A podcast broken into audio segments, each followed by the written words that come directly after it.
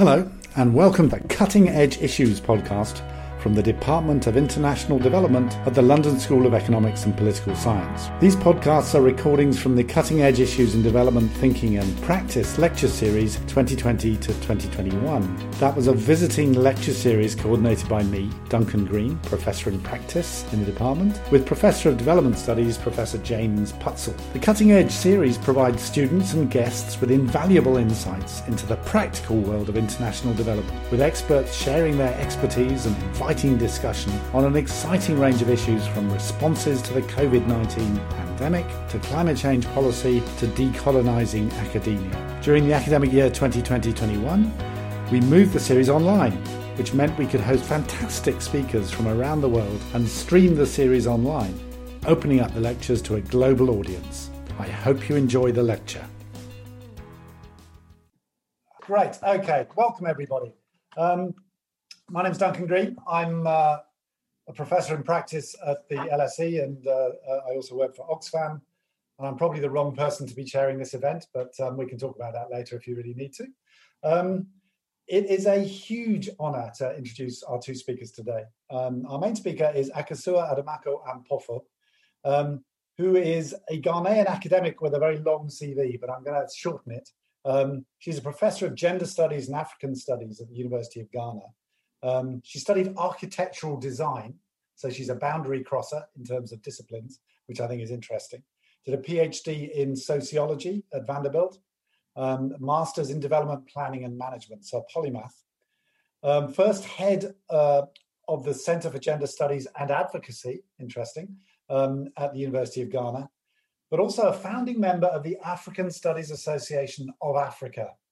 And I think this was at least partly, well, Akosua can clarify, but my understanding is this was at least partly a response to all those African studies associations of somewhere else, um, of the US, of the UK, and I think it's a, a wonderful initiative. Um, she's going to be speaking on decolonizing academia, and she'll speak for about 40 minutes. And then we have our discussant, who is the LSE's very own Rishita Nandagiri, who is a fellow in the Health and International Development uh, uh, uh, team at the Department for International Development. She focuses on sexual and reproductive health and rights uh, in low and middle income countries. But she's also been uh, leading a rather interesting exercise to do a diversity analysis of the uh, International Development Department's course reading lists, uh, which I've also been involved with. So she may touch on that in her remarks, or she may not. She will be a discussant after Akosua finishes speaking. So without any more delay, Akosua, over to you. Thank you very much, Duncan, and thanks to everyone for joining us. And a pleasure to have Rishita um, speak um, after me, and I, I, hope with me. Um, and thanks again to, to Duncan and to James for the invitation to be part of what you guys have called cutting edge issues in development thinking and practice. And for having the confidence to include me in this series, because there's, uh, as, as you said, Duncan, at the beginning, an impressive and for me intimidating list of speakers. And I'm not sure that what I'll be sharing uh, will be cutting edge, but hopefully it'll be worthy of a conversation that um, is important for all of us. Um, thanks also to Deepa Patel and any folks behind the scenes who are working this event. So, if we can uh, quickly do first slide and then roll to the second slide. So, I have called this um, I've called this talk still decolonizing the academy because really we uh, i mean there's been a lot of talk about is this something that we still want to do? And i'll, I'll come to that in a moment. So uh, yes let, us um, roll to the second slide. So in the african and i want to say in the decolonial spirit of acknowledging our ancestors could i ask us to hold a moment's silence to recognize some of those who left us in 2020 and there'll be thousands of them. So the ones that I have selected, and, and we'll look at them in the next couple of slides, are suggestive rather than prescriptive. Some need no introduction, but I will make some comments on a few of them for our edification and um, for us to think about as, as I read what I have picked up uh, on them, mainly from Wikipedia and some other online sources, about what that might have to do with the um, decolonization agenda.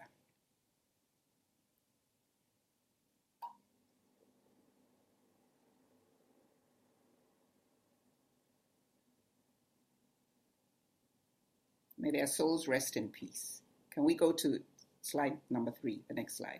So there are a bunch of people on on your screen, and I'm going to say, as I said, something briefly about um, each of them to to honor them and to encourage us. Um, I believe that John Lewis needs no introduction, so I won't say anything about him. Bill Withers. Bill Withers was an American singer, songwriter, and musician, and he had several uh, hits over a relatively short career, about 15 years, including Ain't No Sunshine, Grandma's Hands, Use Me, Lean on Me, Lovely Day, just the two of us. He won three Grammy Awards and was nominated for six more.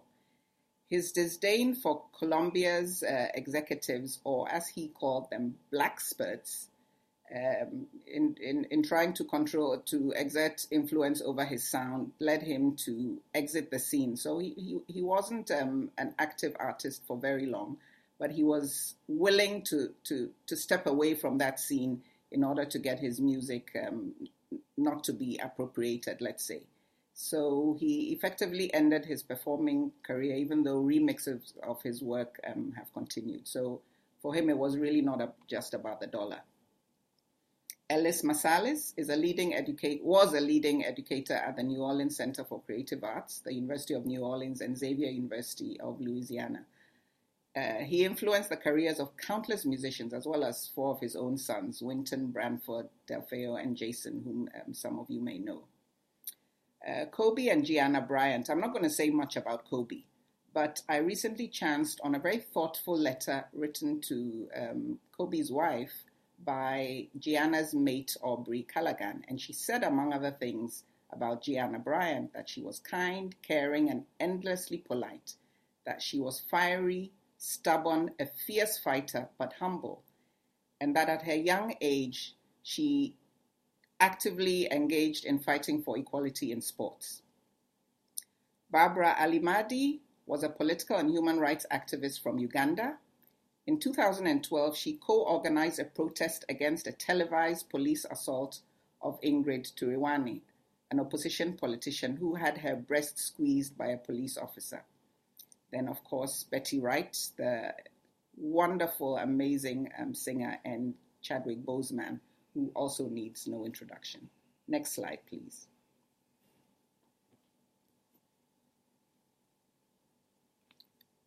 So, on with our roll call Charley Pride. Charley Pride broke racial bar- barriers on his way to becoming a pioneering black country uh, musician and um, died of complications of COVID 19 at the age of 86. And COVID 19, obviously, I'm sure is uh, you know nothing strange to any of us in the room. Also has reared its head in in the um, the way that it has it, the way that the research and the interpretations of the findings and the discussions about people's lives um, fits very unhappily in, in, in, in the colonial scheme of things. Mory Kante was a Guinean vocalist and player of the kora harp. He was best known internationally for his 1987 hit song, Yeke Yeke, which reached number one in Belgium, Finland, the Netherlands, and Spain. The album it came from, Akwaba Beach, was the best selling African record of its time. Hawa Abdi is a Somali human was a Somali human rights activist and physician. She was the founder and chairperson of the Dr. Hawa Abdi Foundation, a nonprofit organization. In 1983, Abdi opened the Rural Health Development Organization on family owned land in the southern lower Shabelle region. It began as a one room clinic offering free obst- obstetric services to around 24 to 30 rural women per day and later evolved into a 400 bed hospital. When the civil war broke out in Somalia in the early 1990s, Abdi stayed behind at the behest of her grandmother, who had advised her to use her qualifications to assist the vulnerable. And of course, she was consistently um, attacked and yet um, refused to leave her country. Zinzi Mandela, Mandela, I think, uh, needs no introduction. Emmanuel Manu Dibango was a Cameroonian musician and songwriter who played the saxophone and vibraphone. He developed a musical style fusing jazz, funk, and traditional Cameroonian music. Best known for, of course, his uh, single Soul Makossa in 1972, He also died from COVID 19 uh, related uh, complications in March of last year. Anthony Onwuede is, um, I hope, quite well known now uh, as he died as a result of um, attacks the Nigerian police during the EndSARS uh, protests. Um, EndSARS protests, of course, were a response to the uh, the violence of the notorious Special Anti-Robbery Squad in Nigeria, whose officers were repeatedly accused of criminal activity ranging from extortion to extrajudicial killings.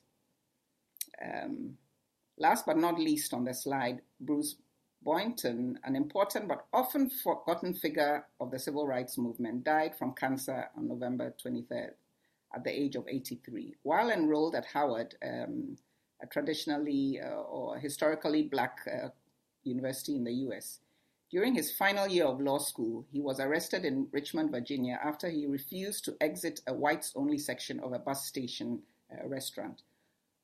Boynton, along with his then attorney Thurgood Marshall, who also needs no introduction, died many years ago, would go on to spark a series of events that eventually overturned the Jim Crow laws across the country and inspired the Freedom Riders movement.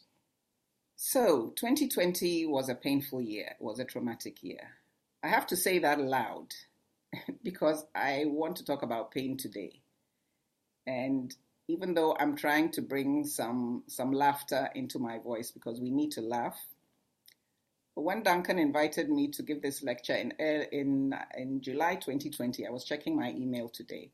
I chose one of the last possible dates in hopes that by January 2021, things, life, the academic space my colleagues and friends and I inhabit, would look more like my normal. I had hopes of being back in the physical classroom, even though this particular talk was planned to be virtual, I also had hopes that I would have other opportunities to meet people over cups of coffee and glasses of wine. And here we are, what is normal? As Duncan well knows, I was also resistant to the topic of decolonizing.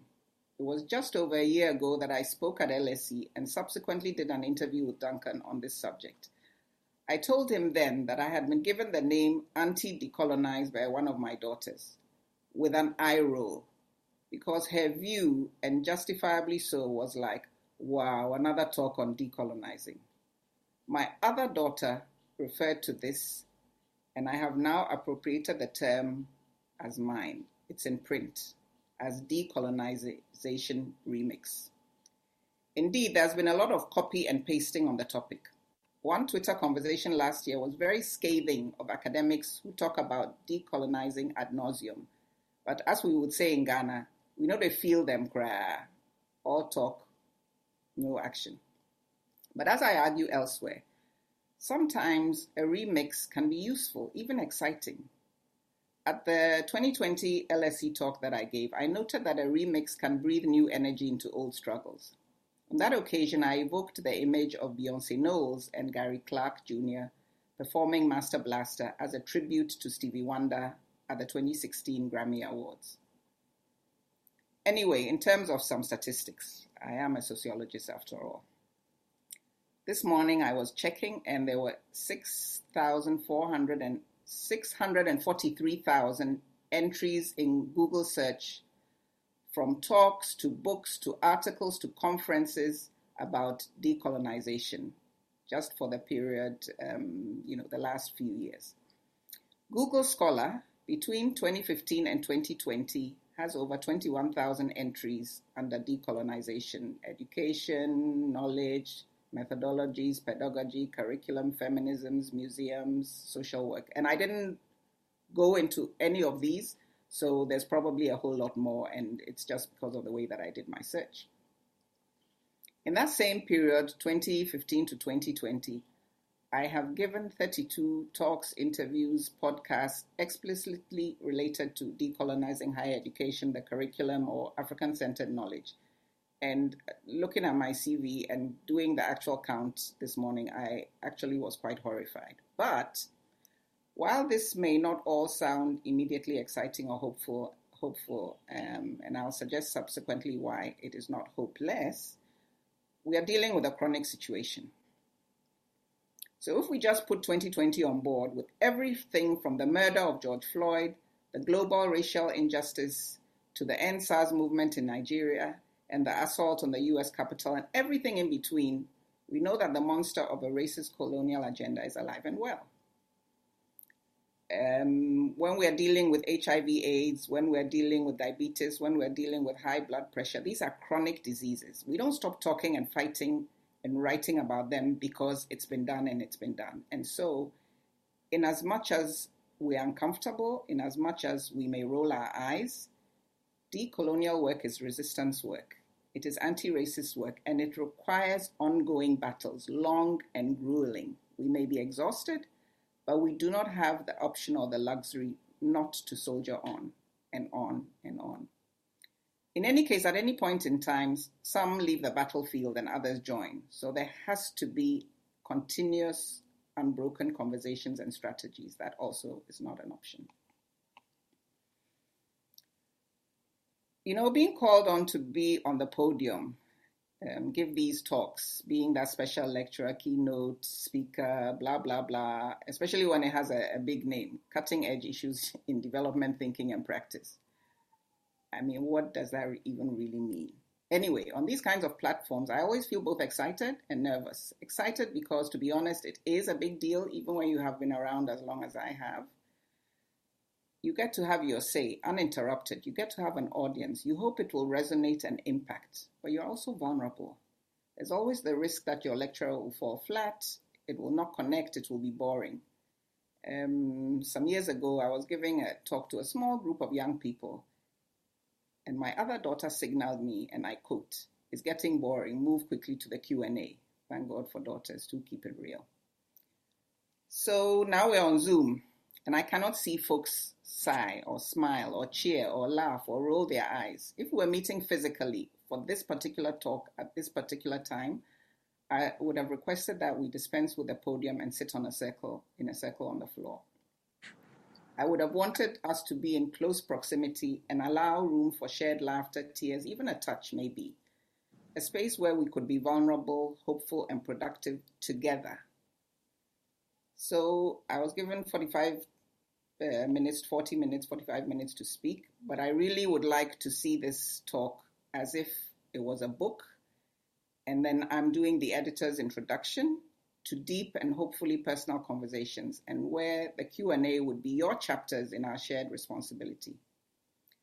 From what I see on Twitter, young people especially have so much to share that we don't even see in the mainstream, from the conversations, the blogs, the artistic curations, the mining of historical information. Wisdom, they say, is like a baobab tree. No one individual can break it. So let's go back to speaking about pain and trauma. Can we have the next slide? so God knew I needed a lot of guidance on this one, because as I said, you know what, what what's there to say, what's there to underline. Fortuitously, some young women came to the rescue. Jessica Horn posted something on Twitter about how about we talk about decolonizing the disciplining of children and where the ways in which we approach the physical disciplining of children came from, which led to a comment from Nikita Dede Ajako, which led me to her article titled, What is the Dangme word for chameleon in Africa is a country? And I want to quote her. It's a bit long, but bear with me. So I'm quoting her. A few weeks ago, I asked my mother for the Dangme language translation of the English word chameleon. She couldn't remember it. She insisted that she knew it, but hadn't used it in a long time, deferring rather to the English word. So my mother called her sister, who unsurprisingly didn't remember either. They called another aunt, who they assured me spoke proper Dangme. Strangely, she used the tree equivalent of Obosom a convinced that the Dangme, convinced that this was the Dangme word. The search continued. Friends were called, pocket dictionaries were consulted, and memories were racked till the word Akwasi was found. The entire exchange was hilarious, but filled me with a profound sadness. Unquote. Later in the same article, she talks about the ways in which our own languages are treated as a base block for learning. Mother tongue to help you get settled more or less, only to be discarded along the, uh, the line for the real deal. These are my words, not hers. This is not an area I have expertise in, and many scholars have written about the trauma people experience when their mother tongue is lost, eroded, forbidden. I do cor- recollect uh, an instance under the work of the Ghana Institute of Linguistics and Bible Translation, where a woman who looked to me to be in her 90s received and read from the Bible in her own mother tongue, without glasses, by the way, and wept. This exchange between eh, Jessica and Dede on Twitter led me to ask the question what the key issue de- to decolonizing would be. To which Jessica Horn said, decolonizing imagination, because it, it brings all things here. Indeed, if we cannot imagine a post colony, if we cannot create it from birth from our imagination, we cannot work towards it. So before I say a few more things about trauma and imagining our promised land, let's do a quick review. Decolonize 101. Next slide, please. So here's what I have to say about uh, what decolonize means for me in brief. It's a, a, it's a diagnosis of Western culture's impact, especially its racialized philosophical underpinnings its institutions, its norms, its values, its practices on the lives of minorities and other cultures, the subaltern, we might say. The impact being assessed is not that born out of a benign meeting of minds and cultural intercourse, but that which was imposed, often violently, through the colonial encounter, an ongoing encounter, obviously. The diagnosis is not intended to elicit mere whining or blaming others for one's tribulations. It's the beginning of a process, a prognosis of options to experience liberty, healing, restoration for the colonized. And it involves removing the shackles and legacies of hierarchical, racialized thinking and practices, including, I would say, firstly, among peoples of Africa and African descent. We have to liberate ourselves, as um, Bob Marley famously said. In a 2020 article in Critical African Studies, the journal Critical African Studies, titled Decolonizing African Studies, Shose Kessi, Zoe Marks, and Elelwani Ramugondo argue that, and I quote, decolonizing is best understood as a verb that entails a political and normative ethic and practice of resistance, an intentional undoing, unlearning, and dismantling of unjust practices, assumptions, and institutions, as well as persistent positive action to create and build alternative spaces and ways of knowing. It's not something that happens. You, you, you have to recognize where it came from and actively undo. I'm still quoting them. We present four dimensions of decolonizing structural, epistemic, personal, and relational which are entangled and equally necessary. We offer the Black Academic Caucus at the University of Cape Town as an example of how these dimensions can come to life and introduce the contributions in this special issue, the first of a two part series. So, this um, came out in 2020. So, look at critical African studies for the series on colonizing African studies. Next slide, please. So I have placed here a couple of texts that are well known to all of us, and I'm just going to read off a number of names of some of my favorites, but by no means exhaustive. That we might, um, you know, I'm, sure all of us have read at some point. Um, uh, we all have our, um, you know, our favorite authors and those that resonate for us. I just wanted to share some of mine with you, and and and of course, The Wretched of the Earth by Fanon was characterized as the Bible of decolonization uh, by Stuart Hall, I believe.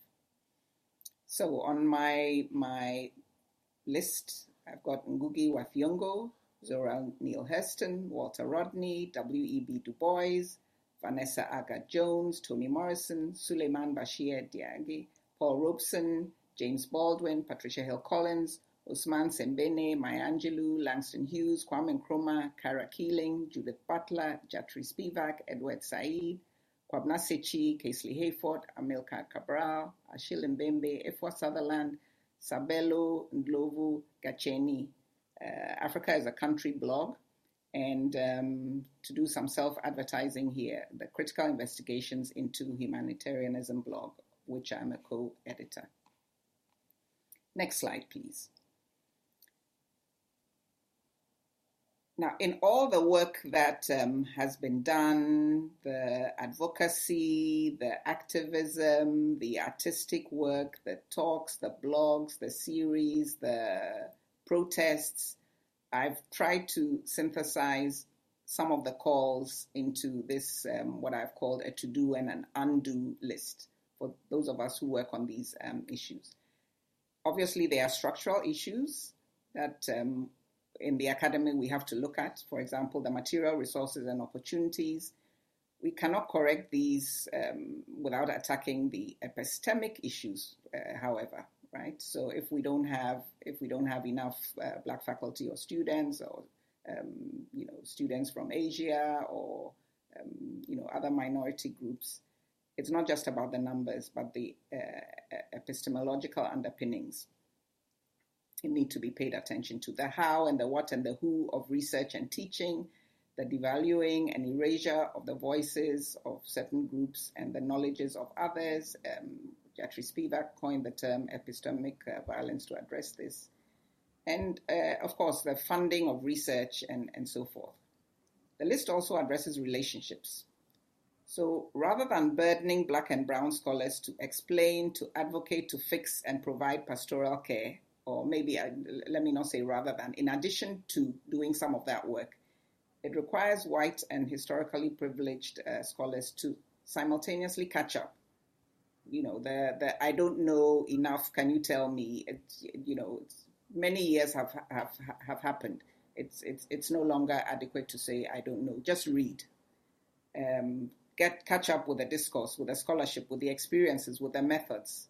Catch up but at the same time, also step back and relinquish and create spaces for minority uh, scholars to inhabit the spaces that they need to inhabit or that they have been historically been ex- excluded from.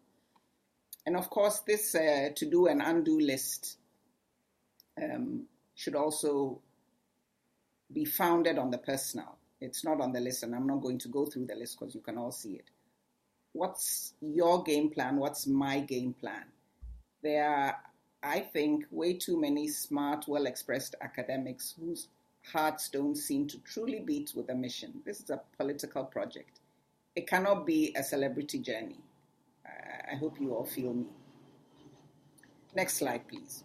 So I have left this um, slide blank because I hope that um, people in the room can, can fill the slide uh, for us. Of course, we, we can't physically fill the slide now, but if you can add um, thoughts into the chat box, we will populate this slide, and then when we come back to the Q and A and the conversation, we can talk about what you guys, um, your experiences with with pain and trauma and recovery have been.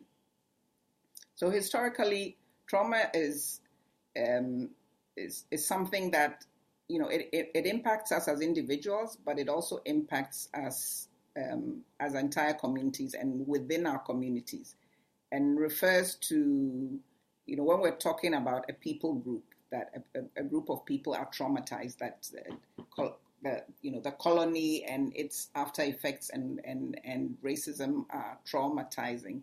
It refers to that cumulative emotional and psychological wounding as a result of you know this group trauma that we experience so that when it's happening you know, wherever else it's happening, we, we feel the pain. We wait to exhale um, collectively. And we, and, and we experience this across uh, generations. And this type of trauma is often um, associated with, um, you know, particular racial and ethnic population groups who had who have suffered major inter- uh, intergenerational losses and assaults on their cultures and well-being so, for example, obviously the legacies from enslavements of, of peoples um, around the world and, and displacement and erasures of their cultures and their languages and, and so on. And the result of these events is, is, is traumatic stress that is, is passed on. And, and it, you know, enough scholars have written about the passing on of, of this trauma um, you know, not not just socially through shared, um, you know, sharing experiences within a family or within a community, but that the reactions actually are embodied. The, the impact is not only about what has happened in the past, but also about what is still happening in the present to, to target uh, particular groups of people. And we saw that in 2020. Don't need to rehash it. Now, this wounding is not only to be found in the West or spaces where black and brown people are numeric or social and political minorities. So, even in places like Ghana, where I live, the silencing, the erasure, the replacement of indigenous knowledge happens. It, it just happens to be more subtle and um, uh, less. It's more subtle. It's it's less acknowledged, and and and when you you you, you seek to raise it, you're often accused of being you know of buying into a, a Western uh, narrative. I want to say a few things about about epistemic um, violence and pain and, and, and trauma. Santos in 2017 notes that when there's a failure to recognize the different ways of knowing by which diverse people across the globe make sense of the world and provide meaning to their existence, then cognitive injustice occurs. When we fail to recognize that we know differently, we learn differently, we approach the world differently, translate it differently, interpret it differently, and valorize one above the other, cognitive injustice occurs. Galvan Alvarez also notes, and I quote him violence exerted against or through knowledge is probably one of the key elements in any process of domination. It is, it is not only through the construction of exploitative economic links or the control of the political military apparatuses that domination is accomplished, but also, and I would argue most importantly, through the construction of epistemic frameworks that legitimize and enshrine those practices of domination. Uh, 2010, right? So the obvious forms of domination, the, the military, the economic, the political, he is arguing are so enshrined in knowledge that one has to recognize where they are coming from. Sebastian Garbe defines epistemic violence as a forced delegitimation, sanctioning, and repression of certain possibilities of knowing, going hand in hand with an attempted enforcement of other possibilities of knowing. You know, same same narrative. You devalue one, you kill it, and then you lift the other one up. Ngugi wa Thiong'o in 86 referred to the, uh, this process of epistemic violence in terms of an invasion of the mental universe of colonized people, the removal of the hard disk of previous African knowledge and memory and downloading into African minds the software of European knowledge and memory.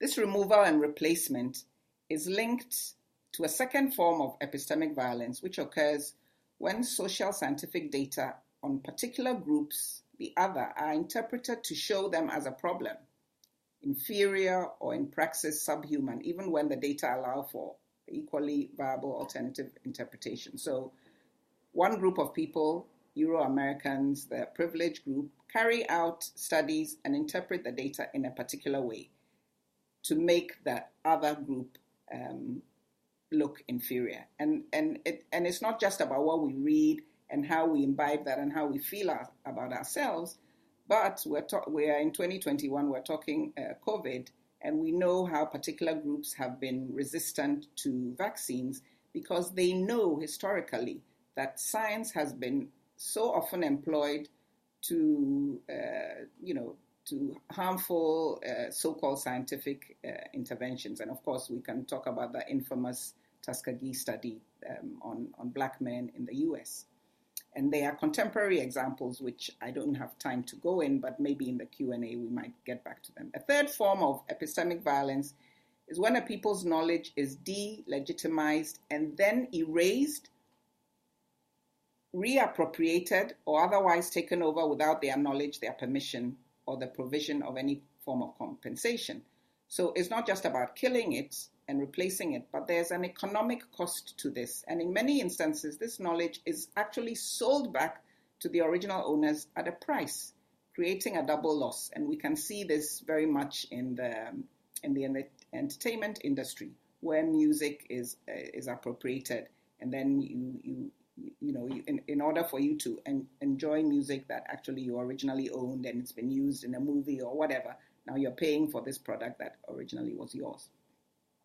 The silences and erasures perpetuate the first form of violence that enables the removal of indigenous knowledge and its replacement by European centered knowledge. Take uh, Greta Thunberg. Thunberg, I'm not sure, I'm probably mispronouncing her name, a young environmental activist. She's famous. She's also white and she's not poor. But how many people know Kaluki Paul Mutuku, the Kenyan climate advocate and environmental defender? Or Leah Namugerwa, the 15 year old Ugandan activist, also an environmental activist. These young African activists are often referred to in the media as the Greta Thunberg of their country, or are said to be following in her footsteps. Even in the case of uh, Mutuku, who began his public activism long before uh, Greta Thunberg started hers. All of these forms of epistemic violence are f- facilitated at breakneck speed today by another form of violence that I refer to as information violence. It has become almost a soundtrack to our lives today, an assault on our consciousness with the constant privileging of particular stories including fake news that exaggerates, caricatures, and crystallizes epistemologies of violence so that they assume a powerful inevitability from which we feel we cannot escape. Okay, so you, you hear it so often, you, you, you, you know, you are assaulted by explanations of um, why are so few Africans dying of COVID 19, uh, which in the meantime, since that was the narrative, has actually changed. And there was always some kind of explanation, uh, sort of, often an explanation sort in many of these narratives that it was, you know, something inherent. It wasn't about uh, uh, behavior, it wasn't about policies and, and so forth. They are the visuals, they are the books, they are the websites. Um, I remember in uh, on many of my visits to the University of Cape Town, but particularly in 2014 when the Rhodes Must Fall movement was starting, and I was living in Africa House on the lower part of UCT campus and climbing up to upper campus uh, sometimes to use an office that had been given to me and passing the, the, the statue of Rhodes every day. And I, I found it so offensive.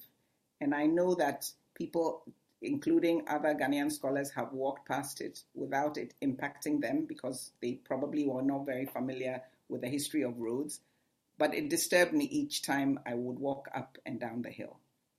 The images of uh, of white Jesus and white Mary and white angels. I mean, people have taken these for granted. You know, not stopping to to consider what people who follow that faith and even people who do not might feel with this, uh, you know, imagining of what their version of a God looks like. The inability to use your mother tongue, the expressions in the academy about how articulate you are and how good your English or French or German or Portuguese or French is.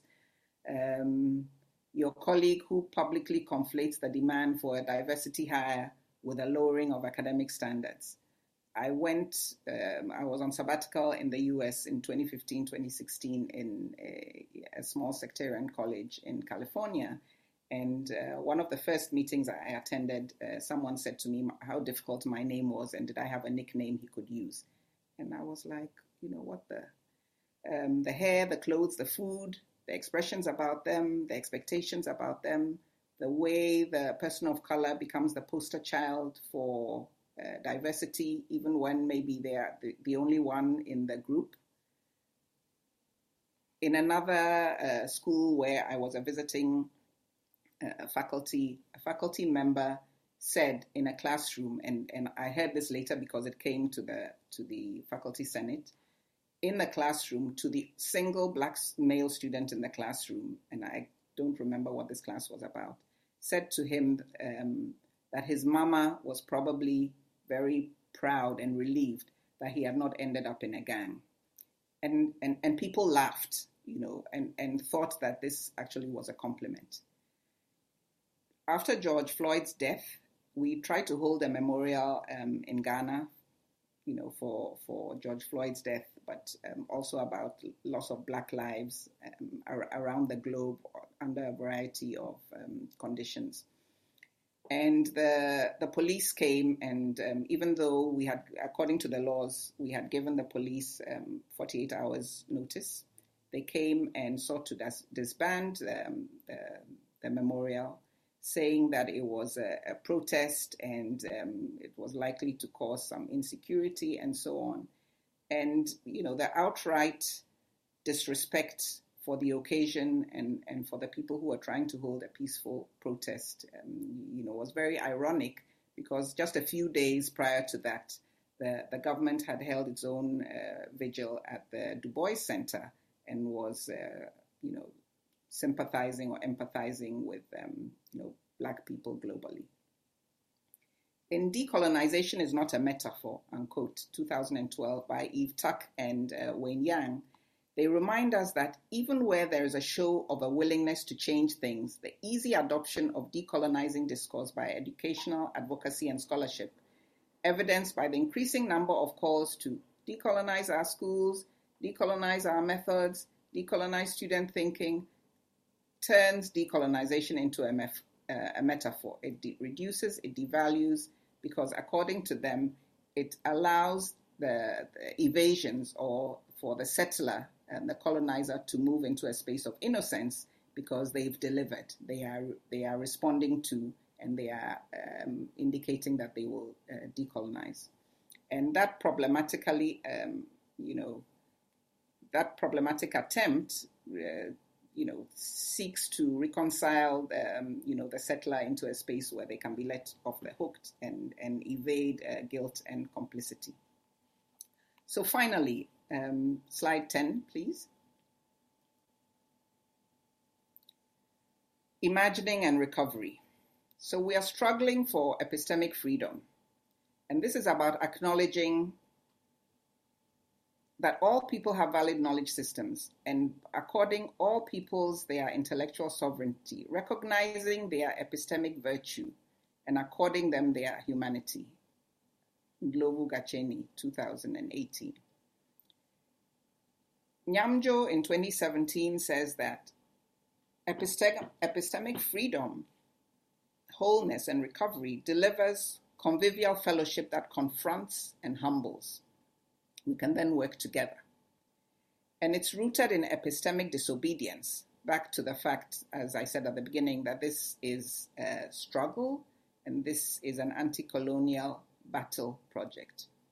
It presupposes a delinking of epistemically and politically formed webs of imperial knowledge and their management. Okay, so we, we have to assume that the colony has has disenfranchised. You know, it's a given, and and we respond to that. And as we search for meaning, remembering and retelling our stories becomes a vital act of epistemic freedom.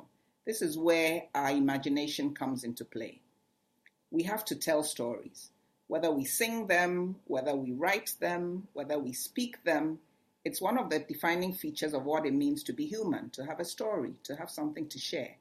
It's the vehicle that carries our histories, but also our current realities and dreams for our futures, and thus it can engender freedom and propel a people to their destiny. Adwoa Baidu, a medical doctor that I went to college with, turned storyteller and performance artist who lives in um, Toronto now, in a talk entitled Unleashing the Story, says uh, some of the following things, and I'm quoting as well as paraphrasing her. This story, this imagining our future, stems from my belief, she says, in the spirituality of the story. The fact that the story exists somewhere in a creative space, yearning to be birthed. It's there, but we have to imagine it, she says. It lives in our thoughts, but it is art that gives it to life. It can stay in our heads, we've got to birth it through our art forms. And uh, of course, on this occasion, she was talking very much about the story. Afterwards, after we've birthed it, given it life in the story, that story must live in society, creating community.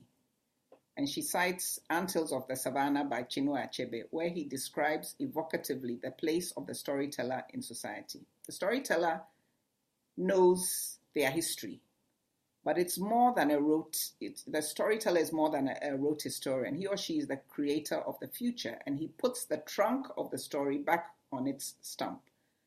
And and it's it's this decolonization of our lives, of our knowledge, of our being that has taken the trunk of the stump and we are putting it back.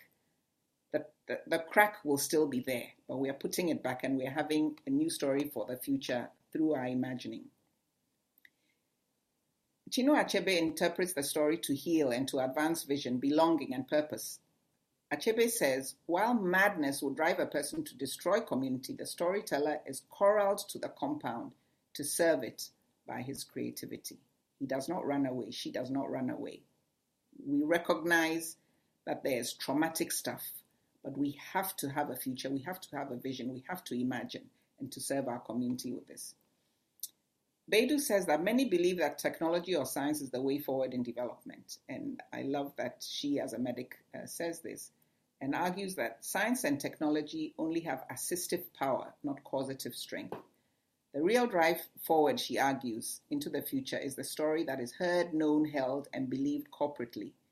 It is what many are looking for in the idea of the African Renaissance. It begins with thought and creativity, art, literature, theater, dance, and then it, it is birthed through science. But it begins with our imagination, with our vision, and with our hope. And thus, we must stay connected to new ideas. We must stay connected to technology that can assist us in serving our imagination. The story already exists. You know, we know the story. We know the stories of the past, and we know the stories of the future through our hope but we have to imagine them creatively into being. And it's the storyteller's role to know the end of the story.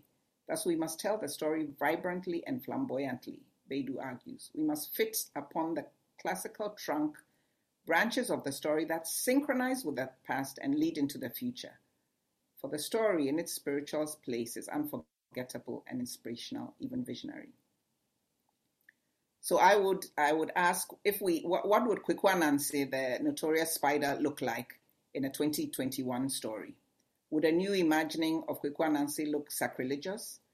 How could we employ Kwaku Anansi to look at racial violence, to look at epistemic violence, to look at uh, responding to COVID 19? What kind of experience would we build? How would we use Kwaku Anansi to build our craft as storytellers and to also um, instill hope into um, the, the next generations and into our future. One can make an impact by one explosive wave, but even more so by sustained waves and ripples and journeys downstream and back upstream. And that's what a movement is, because a move, movement is not a moment. A movement has to be sustained organically amongst us in order to, to, to survive. We need our passion, we need our anger, we need our energy to have conversations, commitments, and creativity. And of course, we need skill, and so we must engage in training to use the latest technologies for the benefit of building that, that imagined future and fitting the trunk um, back onto the, the, the stump so that it can impact our art and society at large. And I would argue that successful movements can advance the story in amazing, amazing ways that we cannot even um, think of.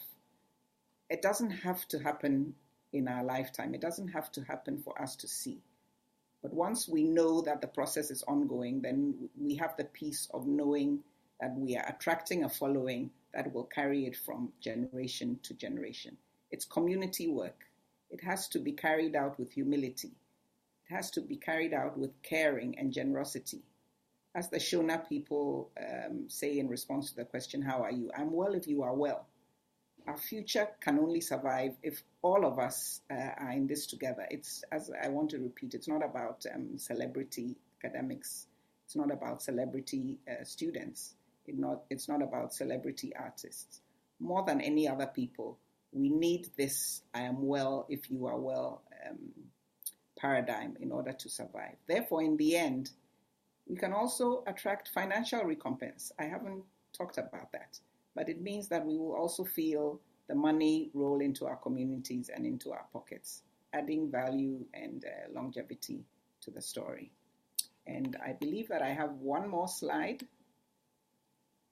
Yes, which is uh, basically to say thank you to all of you, to express my gratitude for you staying in the room and uh, my gratitude into the future for your contributions to the conversation we're about to have and for populating the, the slide on pain and trauma and um, vision and healing.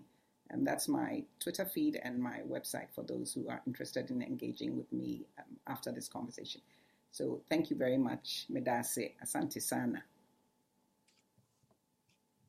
Akosua, that was absolutely fun, extraordinary. Um, uh, I'm not going to go into rave mode just yet, um, but that was brilliant. Thank you so much.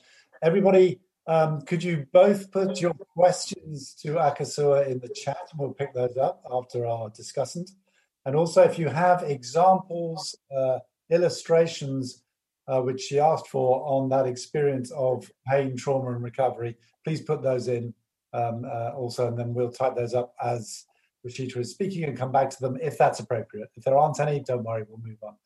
So uh, before I uh, before we go on to Rishita, first an apology. I gave her an outdated introduction. I'm very outdated, so it's not that surprising.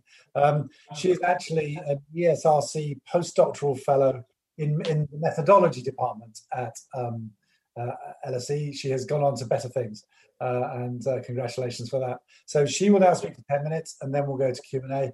Could everybody keep their mics on mute, please? A few rogue noises have appeared uh, which is very off-putting for the speakers. So if you could just double check that you're on mute. Thank you. Rishita, over to you.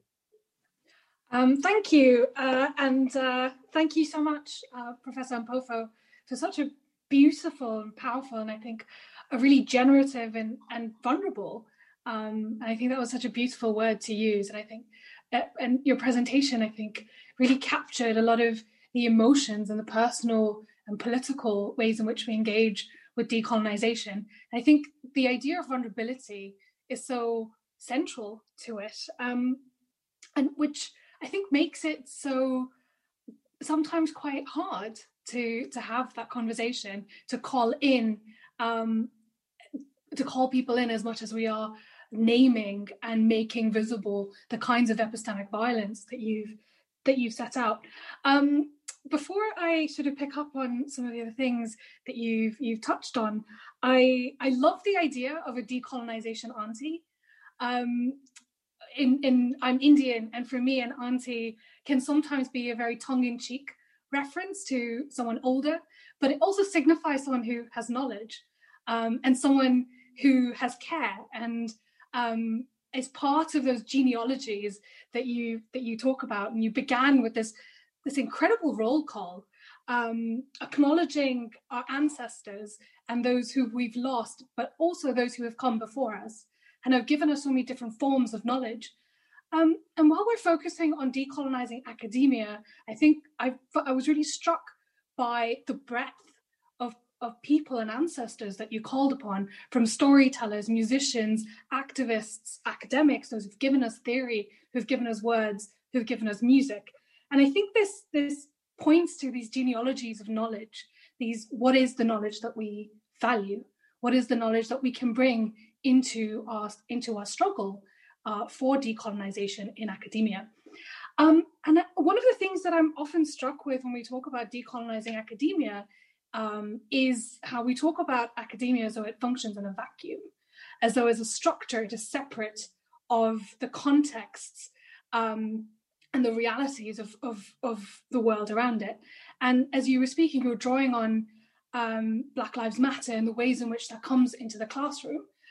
And and the the four the um, the authors that you mentioned from critical African studies and the, the the four areas and dimensions of decolonizing that they were talking about the structural the epistemic the personal and the relational i found a particularly useful frame to think about how it is that we can begin to dismantle um, the structures in um, academia. So when we think about decolonization as a verb, as an action, as a resistance, um, I think it also signals in many ways across those four elements, but how we are resisting at the same time as we're being co-opted, as the struggle is being co-opted by academia, by um, resist other forms of resistance against decolonization um, in society itself. Um, and, and I wondered how, in the continued push or the continued drive to reimagine our worlds, um, we do this at the same time as grappling with this pushback. Um, I'll pause here. I was hoping we could actually have more of a conversation than me just reflecting fully, if that would be okay. So, do you want to come back to Rishita? So, Rishita, over to you. No, I was wondering if you, if like how in our project of decolonization, uh, while we were pushing for a move forward, um, how we grapple with that at the same time as confronting the resistance to decolonization. One form of that resistance is a, a co-optation of the language. So, for example, I, I, know a lot of people were up in arms um, a couple of weeks ago, I think maybe even towards the end of last year, where there was a suggestion that we could decolonize the World Bank or the IMF. Um, so, whilst there's that's one form of distraction, I think uh, there's also a very blatant pushback against decolonization as a concept, as a political correctness, as a uh, distraction that academia is not the place for this mm. potentially. So it we're, you're functioning on two fronts. One, both making the case for it and holding space and, and pushing back against the epistemic violence, whilst at the same time reimagining or demonstrating the alternate. Mm. Um, and I, I wondered like what like how, one how we continue to do that without complete exhaustion but at the same time bringing people together like continue to bring people along on that journey towards our um ima- uh, this reimagined world. What what did du bois call it? It's my aging brain. What did he call it? Our double um, consciousness. yes. Double consciousness. I mean it's uh, unfortunately it comes with the territory. We have to carry our double consciousness with us. And we have to be conscious of our double consciousness and the need to maintain our double consciousness until until you know this colonized space goes away, which it which I mean it it it, it won't and it will. And so you know we we, we just have to live um, you know that that um, you know we, we have to embody it. Uh, when you are talking about the World Bank, I'm reminded of when uh, good old Maggie Thatcher said that we should um, transform. What did she say? I can't remember her exact words. Was something about transforming apartheid. And you're like, you know, you don't you don't transform apartheid. You get rid of apartheid. Uh, but that was Margaret Thatcher, so uh, no surprise there. But it, it, that's part of the the appropriation of the language. And then, um, you know, as as as I was saying, people are, are let off the hook. But I mean. Uh, there, there's no there's no easy there's no easy way. There is simply no easy way. I think one of the things that we probably don't do enough of, and because of COVID and 2020, in, in our family we've been trying to do that more consciously, is is to talk about our pain and our trauma, and that's mm-hmm. why I, I, came to this topic too because it's also personal. I mean, we had family losses from COVID. Um, you know, we we we often feel so compelled to be, you know, these brave warriors, and especially young people, you know, is yo-yo rara.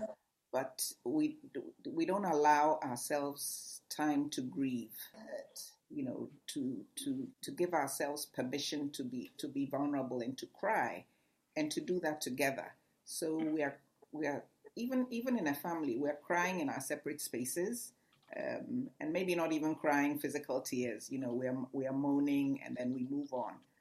I, I, have found that this this is something that we need to. I think it's something that we need to do consciously. And if we're talking about the academy, maybe women have been doing a better job of at this because of the feminist work that we do. You know, and we've been dealing with patriarchy for so long.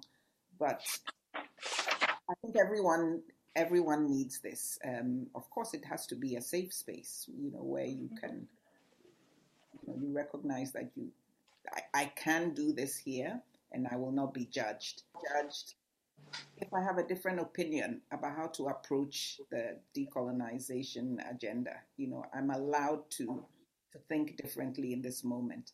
And I think because we are so anxious for results, we are not patient enough with people who disagree with us, who sometimes actually may be right. And you know, as as an older academic um, who has been in the trenches, and now I I sometimes rely more on diplomacy and lobbying than I.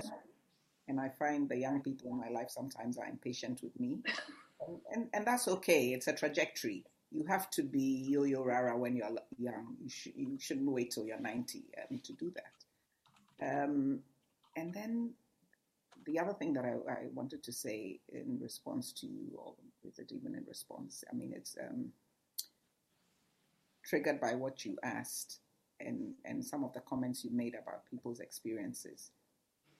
Even beyond the appropriation is, is the anger. And I have seen on Twitter academics who have been angry, um, who have, you know, really um, questioned, you know, what's all this decolonization about? Uh, why do we need to do this? People are just being on their own sexy uh, pop culture journey.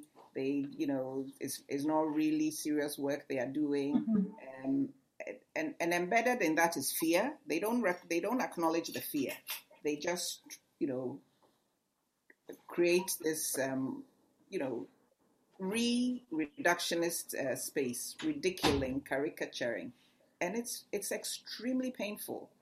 And mm-hmm. I have tried to resist engaging with with people like that because I know when the conversation starts, it's probably going nowhere, and they're just going to annoy me more and mm-hmm. um, you know cause greater pain. But, but but there's that too, and I have had to say some of these are my colleagues. I mean, not my colleagues in the sense that we are collegial or we are friends, but people who are in the academic fraternity with me, and I have to live with them.